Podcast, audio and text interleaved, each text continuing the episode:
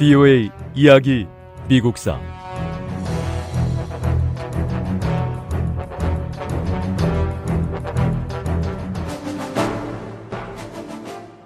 윌리엄 셔먼 장군은 애틀란타를 점령한 다음 북조지아에 있는 남부군과 소규모 전투를 벌였습니다.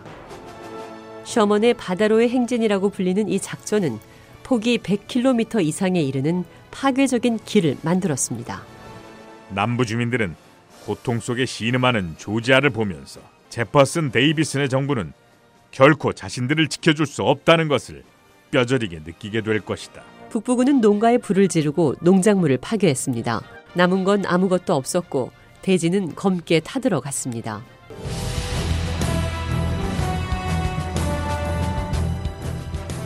VOA 이야기 미국사 제 27부 미국의 남북 전쟁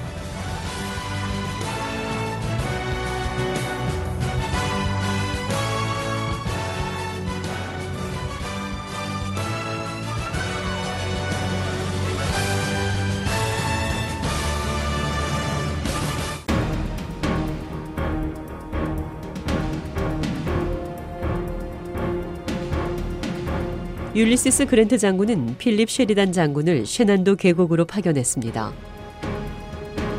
1864년 가을 쉐리단 장군의 군대는 이 계곡에서 전투를 벌였고 소규모의 취약한 남부군을 상대로 연전 연승을 거두었습니다. 1864년이 저물어 갈 때 북부군은 쉐난도 계곡을 완전히 장악했습니다. 이제 유일하게 남은 남부군은 로버트 리 장군의 부대뿐이었습니다.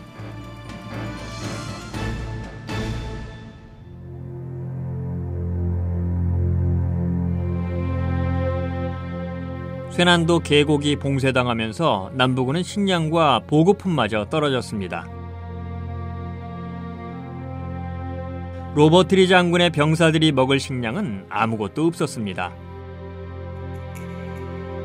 마차들이 식량을 찾아다녔지만 빈손으로 돌아왔고 배고픔에 지친 병사들은 탈영을 시도했습니다. 탈영병들 가운데 일부는 고향으로 돌아가고요. 일부는 북부군에 투항했습니다. 남부의 지도자들은 더 이상 보충 병력을 구할 수 없었습니다. 남자들은 군대 입대 요구에 따르지 않았습니다. 하지만 남부에는 아직 소집하지 않은 거대한 노동력이 있었는데 바로 노예였습니다. 남부의 노예들은 군대에서 비군사적인 일에 동원되고 있었습니다. 노예들은 도로와 다리를 건설하고 마차를 몰았지만 군인으로 복무하지는 않았습니다. 하지만 북부에서는 수많은 자유 흑인들이 연방군에서 복무하고 있었습니다. 결국 남부 의회는 노예들을 군대에 동원하는 문제를 논의하기 시작했습니다. 군대에 입대해 전투에 참가하는 노예들을 해방시키는 법안이 제출됐습니다.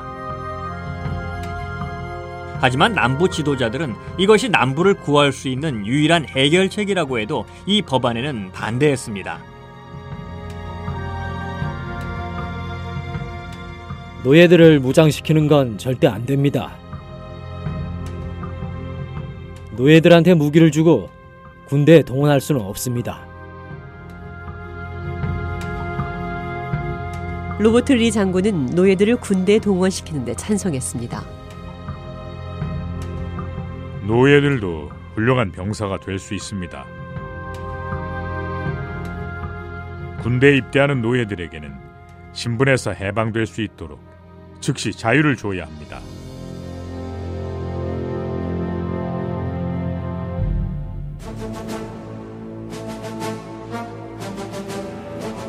(1865년 3월) 남부의 국회는 흑인 노예들을 군대에서 받아들이는 내용의 법안을 통과시켰습니다. 하지만 이 법안이 흑인 노예들에게 자유를 보장하진 않았습니다. 노예들은 훈련을 받을 시간이 충분하지 않았기 때문에 시기적으로 한 발 늦은 조치에 불과했습니다. 1864년 미국은 전쟁 중이었지만 북부에서는 차기 지도자를 선출할 준비가 한창이었습니다. 에이브러햄 링컨의 첫 번째 대통령 임기가 끝나가고 있었고요. 링컨 대통령은 4년 동안 다시 한번 국가를 이끌어갈 수 있기를 희망했습니다. 링컨 대통령의 바람은 남북 전쟁에서 승리하고 연방을 재건하는 거였습니다.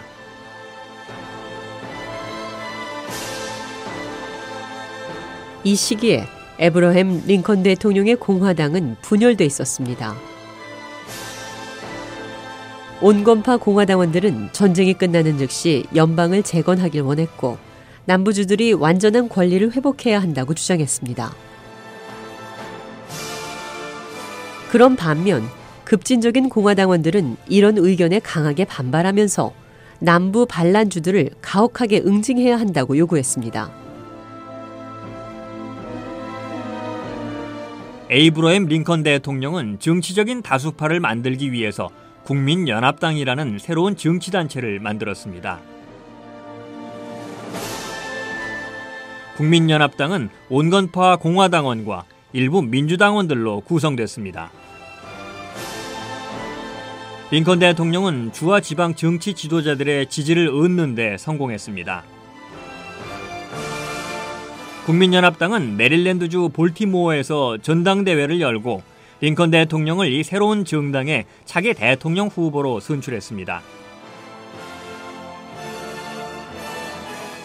전당대회에 참석한 대의원들은 연방과 전쟁을 지지하고 노예제를 반대한다는 내용을 담은 당의 정강을 즉각 승인했습니다. 선거 기간 중에 에브라햄 링컨 대통령은 남부와 평화 회담을 시작하라는 건의를 받았습니다. 일부에서는 전쟁을 끝내고 남부주들을 다시 연방에 복귀시키고 노예 문제는 뒤로 미루라고 조언했습니다. 하지만 링컨 대통령은 국민을 위해서는 자신의 정책들을 밀고 나가는 게 옳다고 믿었습니다.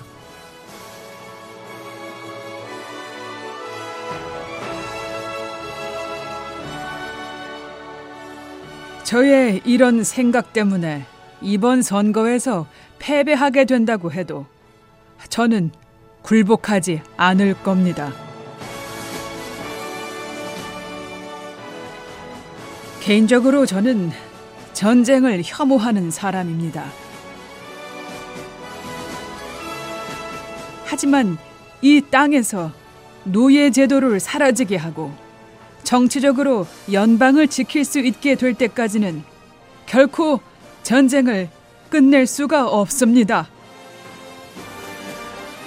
1864년 8월에 에브라햄 링컨 대통령은 또 이렇게 말했습니다.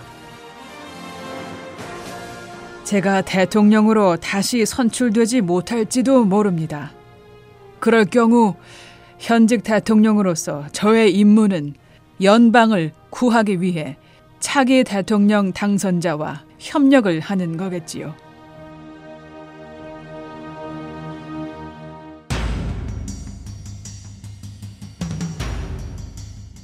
급진적인 공화당원들은 급진당이라는 새로운 정당을 만들어서 오하이오주 클리블랜드에서 별도의 전당대회를 열었습니다. 급진당은 8년 전 공화당의 대통령 후보로 나섰던 탐험가 존 프리먼트를 대통령 후보로 내세웠습니다.